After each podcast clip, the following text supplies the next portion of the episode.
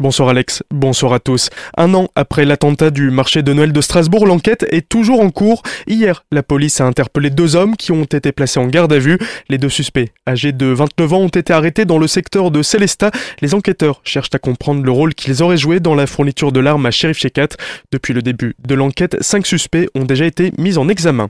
Toujours à Strasbourg, l'autoroute A35 devrait changer de nature. Hier, le cabinet d'urbanisme TER a dévoilé son projet pour l'axe routier traversant la capitale et autant dire qu'il faudra du temps pour que la nature reprenne ses droits.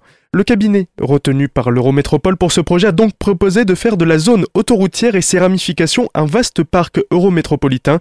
Concrètement, il s'agit de réduire la place allouée aux véhicules, de diminuer la vitesse à 50 km h y intégrer des pistes cyclables et surtout planter pas moins de 85 000 arbres en 15 ans. Les échangeurs, devenus obsolètes par la réduction de la vitesse, seront remplacés par des carrefours, le but étant de transformer l'autoroute en un vaste corridor vert qui relierait plusieurs parcs. Mais pour cela, il faudra attendre que le GCO, le grand contournement ouest de Strasbourg, soit opérationnel, ce qui ne sera pas le cas avant l'automne 2021. L'opération Mon commerçant zéro déchet continue. Dans le cadre de sa politique de prévention des déchets, Colmar Agglomération propose depuis plusieurs années des actions concrètes en faveur de la réduction des déchets. L'agglomération souhaite aussi agir auprès des commerçants car chaque année, 5 millions de tonnes d'emballages sont mis sur le marché, entraînant une grande consommation d'énergie et produisant beaucoup de déchets. Ainsi, elle s'est appuyée sur l'association Zéro Déchet Colmar et Centre-Alsace pour lancer cette opération initiée par l'association Zero Waste France. Elle vise à développer l'utilisation d'emballages réutilisables dans le commerce alimentaire de proximité. Depuis fin octobre, les bénévoles de l'association vont donc à la rencontre des commerçants pour leur présenter l'opération en espérant rallier de nouvelles personnes dans cette démarche écologique.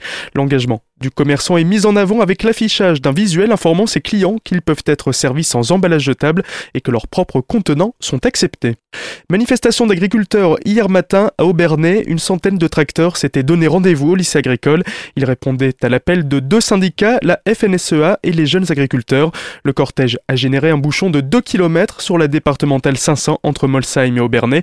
Dans l'amphithéâtre du lycée, les agriculteurs ont participé à un débat avec les députés du Barin. Trois seulement avaient répondu à l'invitation, Vincent Thiebaud, Bruno Studer et Thierry Michel de La République En Marche. La clientèle s'impatiente. Jeudi dernier, un individu est interpellé à Colmar en possession d'une centaine de grammes de résine et d'herbes de cannabis et de deux téléphones. Si le gardé à vue n'a pas été très bavard depuis, les portables, en revanche, n'ont pas arrêté de sonner. Une personne a appelé à 60 reprises, 10 fois pour une autre. Pour la procureure de la République, la clientèle s'impatiente. L'homme, déjà condamné à plusieurs reprises, continue de nier tout trafic. Des 30 mois requis, le tribunal en a conservé 18 avec maintien en détention.